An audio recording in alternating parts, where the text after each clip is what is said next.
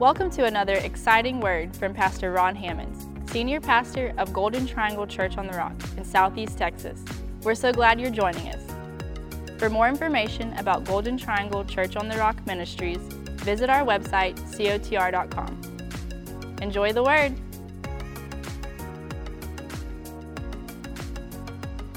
Are you ready for the word? All right. Let's open our Bible. Let's see. We'll be going to Psalms 30 here before very long. And today we're going to be talking about revival. Oh, revival. Doesn't that conjure up some things? You know, I was born Southern Baptist, okay? I'm, uh, uh, you know, I, I, revival to me meant that you were going to spend a week every evening at church with some preacher from somewhere else preaching, trying to get you saved and it was going to be a salvation message every night and you were going to one of those nights you were going to have potluck and, uh, you know, and uh, there would be, a, I was raised in a rather small community in northeast Texas, a little community of Simms, Texas. There were probably about 200 people there when I was uh, being raised. And I went to First Baptist Church in Simms, Texas, and uh, um, about probably 50 people going there. Up on Highway 67, I lived down on a dirt road behind the school. And I'd have to walk up to go to church, but you know, that was the only thing to do in the summertime, you know. There wasn't nothing much else to do. Y'all know the reason I went to church. I've told you before. I went to church because a friend of mine named Donald Glenn McDonald, he would steal tobacco from his daddy and I'd get to chew it. There were only three of us boys get to go to church. I'd get me a chew tobacco if I go to church. And that was, you know, pretty good. We'd have to split whatever he could steal.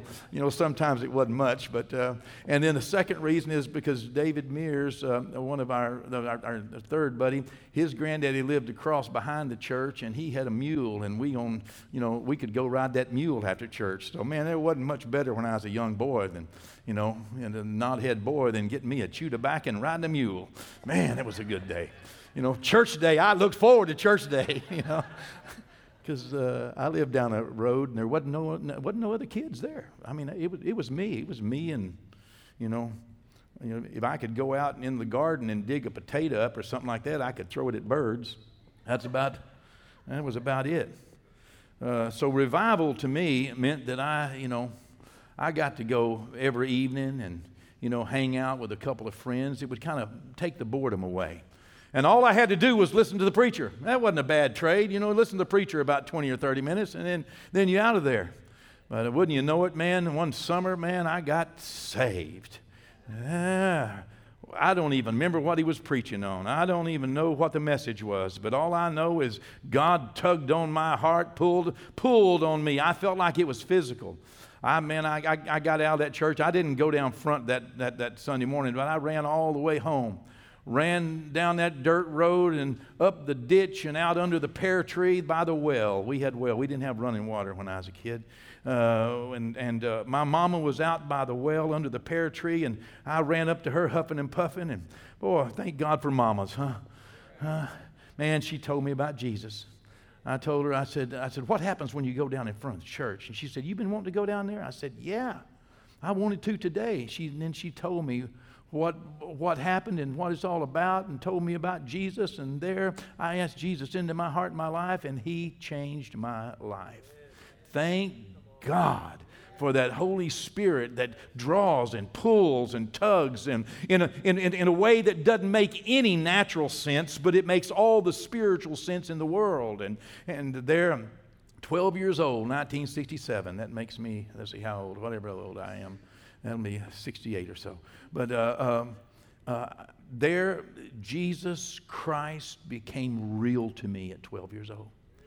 And since that day, I have never been without that feeling that God was with me. You know, I didn't, I didn't uh, know that uh, I wasn't the sharpest knife in the bucket. And I didn't know I was supposed to change. I didn't really realize it, but I, I felt bad. I should have realized it because every time I do something wrong, I'd feel bad.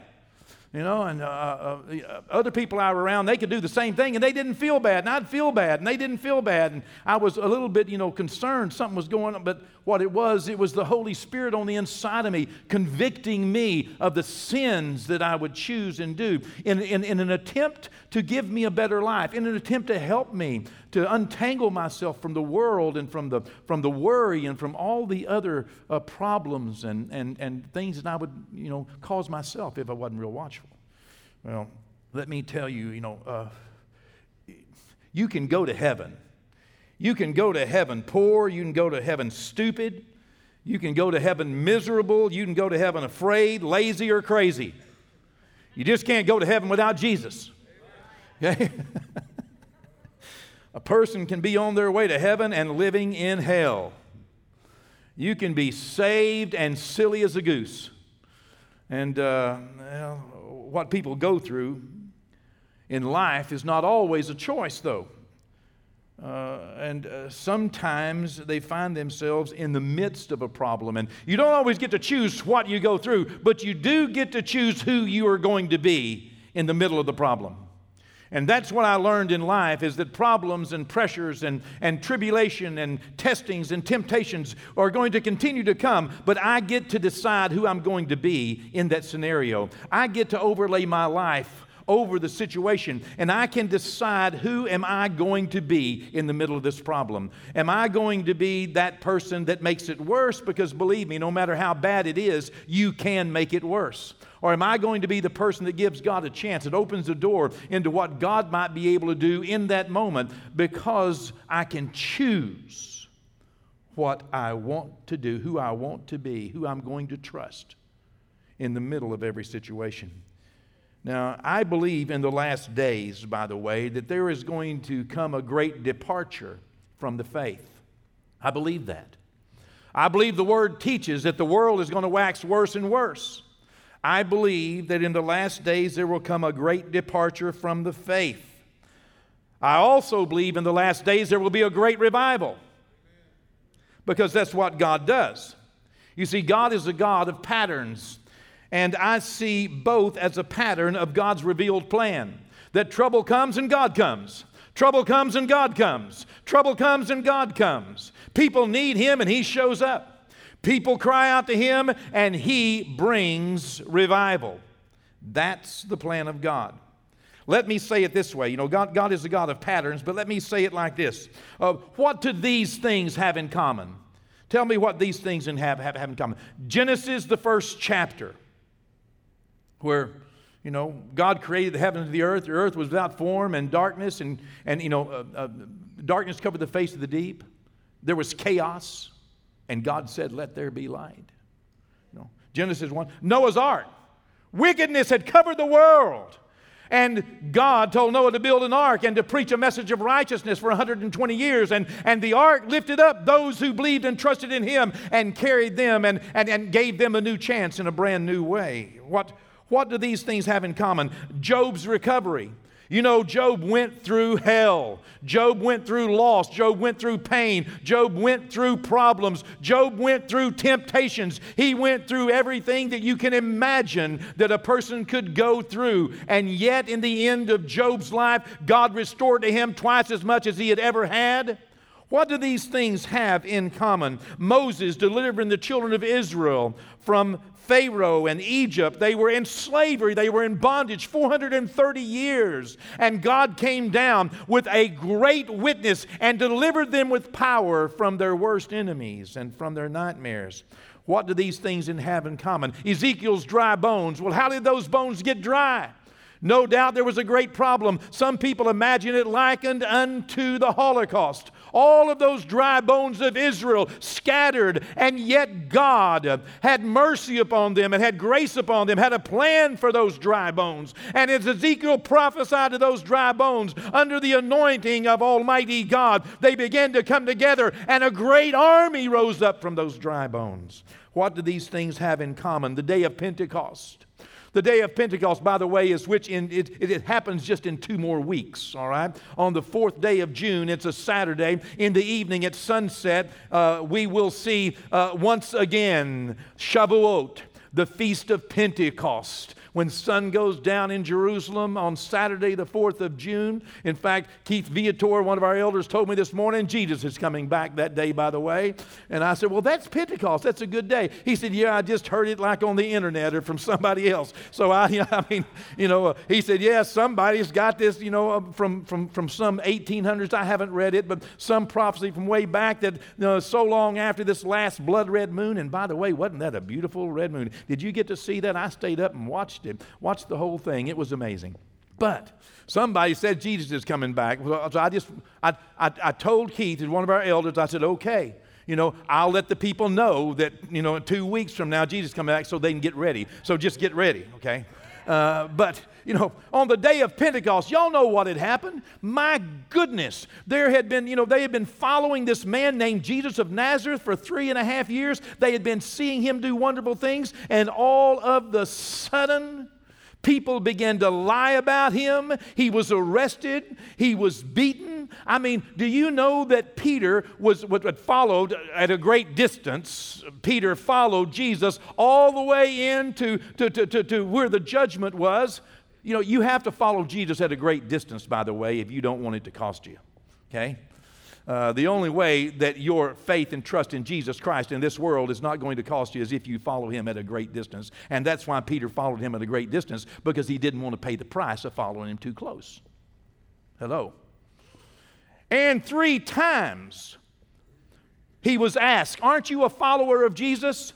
And three times he said no. Now, while he was saying no, he was in the courtyard. You know what was going on? Jesus was being lied about. Do you know that, that, that, that they said that they had hired people to say some very mean and ugly false things about Jesus, and Peter was there listening to Jesus being falsely accused, and Peter never spoke up and said, Hold on a second, that's not true. He was just sitting out there warming himself by the fire, afraid.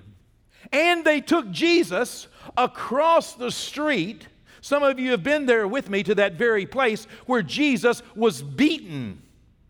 All the time, Peter just sitting there. Do you know him? Aren't you one of them? No, uh-uh, no. I mean, this had been a very tragic, a very traumatic time in the life of the disciples and the followers of Christ. Leading up to this moment, it had been horrible. It had been so disappointing. And then boom, here comes the Holy Spirit. I mean, amazing. What do these things have in common? Paul and Silas in the jail. You know, uh, in, in, in the Philippian jail, here, Paul and Silas had been stripped naked, falsely accused, beaten in public, dragged into the jail. And we'll just be there, by the way, as well. 17 days, I'll show you the jail that he was in. Some of you are going with me there. Not all of you. Of course, all of you could come, but some of you are going with me. And uh, I'll be showing you that Philippian jail where Paul and Silas were dragged into and their feet put in stocks. And, and there they were naked and bruised and battered. And in their midnight hour, they, you know, began to pray and sing praises to God. And boom, here again came something they needed. I mean, uh, an earthquake, and it opened the prison doors and set the captives free, and the chains fell off of everyone. What, what do these things have in common? Well, the future rapture of the church. You might say, I don't believe in the rapture. That's okay. You know, maybe you won't get to go then. Because, you know, I understand that generally you need to believe in it to receive it. You know, if you don't, you got to believe in it before you can believe for it. Now, I, I actually hope you get to go. I'm going, okay? Uh, in fact, Jesus is coming back in my lifetime for me if he comes for no one else. But let me tell you, uh, this is going to be an exciting moment all of the wickedness, all of the terrible things, all of the frustration, aggravation, irritation that this world can offer will be changed in a moment, in the twinkling of an eye. Boom! Wow. I like that. I like to say that again. But what do all these things have in common? I could go on and on. What do all these things have in common? They are all pictures of revival. They are all pictures of revival. And, and there's so many more. David bringing the ark back to, to, to, to, Jerusalem, and Jonah at Nineveh, and Ruth meeting Boaz, and Esther going to the king, and, and the great light, uh, light that shined around Saul of Tarsus. All of these things are pictures of revival. You see, revival is something that God makes happen. Revival is not something that me and you can make happen. I just want to throw this in there because, you know, I have tried to have revival. You know, it was my model, it was my pattern. And I have tried to work up revival. I have tried to make it happen. And I have seen moves of God, and I have seen people get saved, and I have seen waves of God's blessing on my attempts and on our attempts. But I'm telling you that the revival that God has coming for each one of you is a sovereign move of God. Revival is a sovereign move of God. Now, you might be thinking, again, when I use the word revival, that I'm talking about filling up the churches and I'm talking about, you know, people pouring into the house of God. That is not what I'm talking about this morning. Everything that I have talked in every story, every Bible story, from, from creation you know, un, until the rapture of the church is a picture of revival. Revival is not something that we can prescribe. Revival is something that we can only describe after it happens because all that you can do is be ready and prepared for what God wants to do. Revival is a sovereign move of God, it's something that God makes happen, it's on God's shoulder. The scriptures tell us that God has a set time to favor Zion. There is a set time, and that He will suddenly come to His temple. Listen, God is a God of timing. God is a God that's going to do something, and He's going to do something in the earth with or without me. God, uh, you know, I mean, I, I, I don't want to make myself or you feel insignificant. That's not the story. But the story is, is that God has a plan and He's going to succeed, and He gives me a chance to participate. That uh, it, it is not true that, that, that God is, you know, uh, that God needs me and only me to make this happen. Because I do know that with or without me, God is going to have His way. I can participate or I can spectate. I can be ready to run or I can sit down and do nothing. God is going to do what God is going to do. He has a set time. Now, I'm so glad that He offers me an opportunity to participate. I'm so glad that I have a chance to be involved in what God is doing. Each one of the great revival events in the Bible were on God's calendar from the foundation of the world. Now, we're going to shift gears here in just a moment, but I want you to realize that everything that we have talked about today, from Noah and the ark to Jonah and Nineveh to Esther, everything that we have talked about today, Pentecost, was on God's calendar from before the foundation of the world. We were in Christ, the Bible says, before the foundation of the world. God has a plan. He's not just running this haphazardly, He's not just wondering what He's going to do. With Jonah, you know, when Jonah was thrown overboard, God had already prepared a great fish. It was not that God had to look around for a fish or that God had to all of a sudden create one. God had prepared that great fish. You will never throw God a curveball. God is always ready for anything that you're going to do. He is prepared. He was prepared before the foundation of the world. He knows the number of the hairs on your head, we have talked about. He knows you. He knows everything about you. He knows what you're going through. He knows what you're going to. He knows what you're going to do do, and He is prepared to bring revival in your life. You have a destiny, a set time. Almighty God already has it on His calendar when He is going to grant you reprieve, when He's going to deliver you, when He's going to bless you, when He's going to overwhelm you with the next good and wonderful moment of deliverance and increase. God is hearing your prayers. He said to Zacharias when Zachariah was there in the temple praying, I have heard your prayers. He said to Moses, I have heard their prayers and I'm come down to deliver them. There is a set time. And it not only is a set time for nations, not only is there a set time for generations, but there is a set time for every individual. Almighty God is going to visit you in the future, not just once, but He has again and again your next moment of revival already on His calendar. It's a God thing. Will you be ready for it? Will you? Each one of these great revival events, as I said, was on God's calendar long before they happened, along with every resurrection that you have ever faced. I do not know your personal story, but just like the story of Bishop Steve Kibiri, God had a resurrection plan for that man. In fact, I have seen God deal with his life, resurrecting him more than one time in his life since I have known him in the past few decades.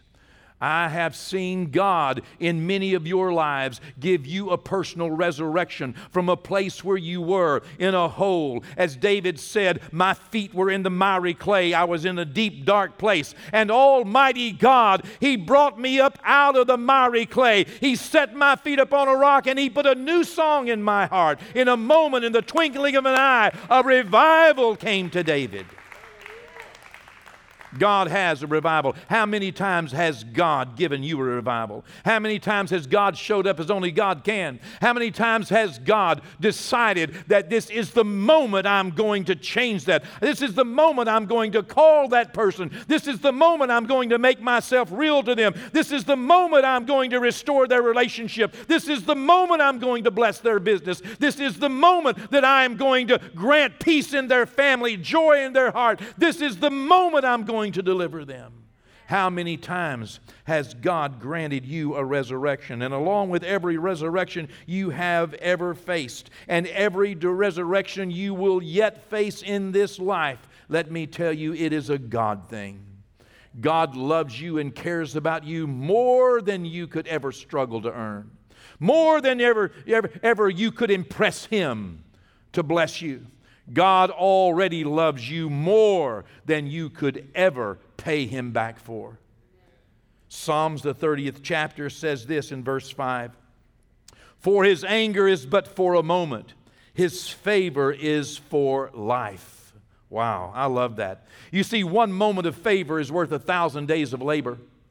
One moment of God's favor on your life will change everything. It doesn't take God but one second. Today, today could be the day. You don't know what you're facing. You could be on your way home, and before you get home, end up a millionaire, a billionaire, a trillionaire. You don't know what could happen. You could fall into the most blessed moment, the most blessed relationship, the most blessed situation. You do not know who God is speaking your name to behind the scenes. You cannot imagine what just one moment of favor can do. Joseph found out. Just one moment of favor took him from a prison to the palace. Just one moment of favor over and over from Genesis all the way to Revelation. All it took was that one moment of favor that God had already on his calendar and we walk into as people. God was not so impressed with the, the, nation of Israel. He said, I didn't do this because you're good, because you're not. I didn't do this because you're better than other nations. You're not. I didn't do this because you're bigger than other nations. You're not. I didn't do this for you because you're pleasing, because you're not. You're stubborn. I did this because I love you. I love you. God so loved the world. God loved me while I was yet a sinner. And He loved me. That's why I love Him back, because while I was yet in my sin, he brought revival to my life. He restored me. He resurrected me. He saved my soul. He filled me with His Spirit, and He gave me a heart to please Him. Thank you, Lord. I didn't earn it. I couldn't buy it. There's nothing I could do. Simon the sorcerer, there in the middle of the revival in Samaria, he said, Can I buy the gift of the Holy Spirit? You, know, you make a mistake thinking that you can buy something that God will give you freely. You cannot buy a gift, and God's love is a gift. Today, He has it for you. For his anger is but for a moment, his favor is for life. Weeping may endure for a night, but joy comes in the morning. That's the testimony of God's word. That's the testimony of David, who went through so many things, is that God has a revival for you.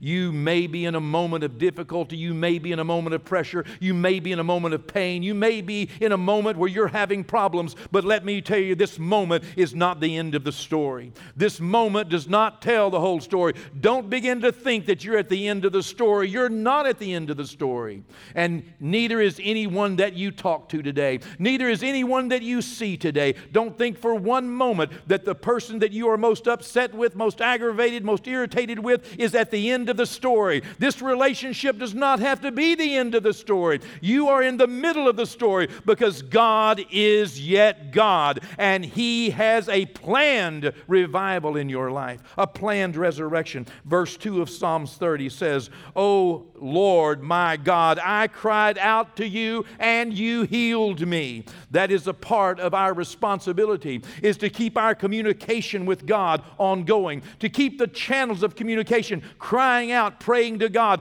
calling upon his name. He said, I have heard the cry of my people. That's why he came down cry out to God. If you are in a place of need, if you're in a place to where you are you you are trapped, you're in a hole or you're in a situation of circumstance, sickness, disease, worry, problems in the relationships, finances, cry out to God. No doubt God already has a resurrection on the calendar for you, but you can prepare your own heart to make the most out of what God wants for you.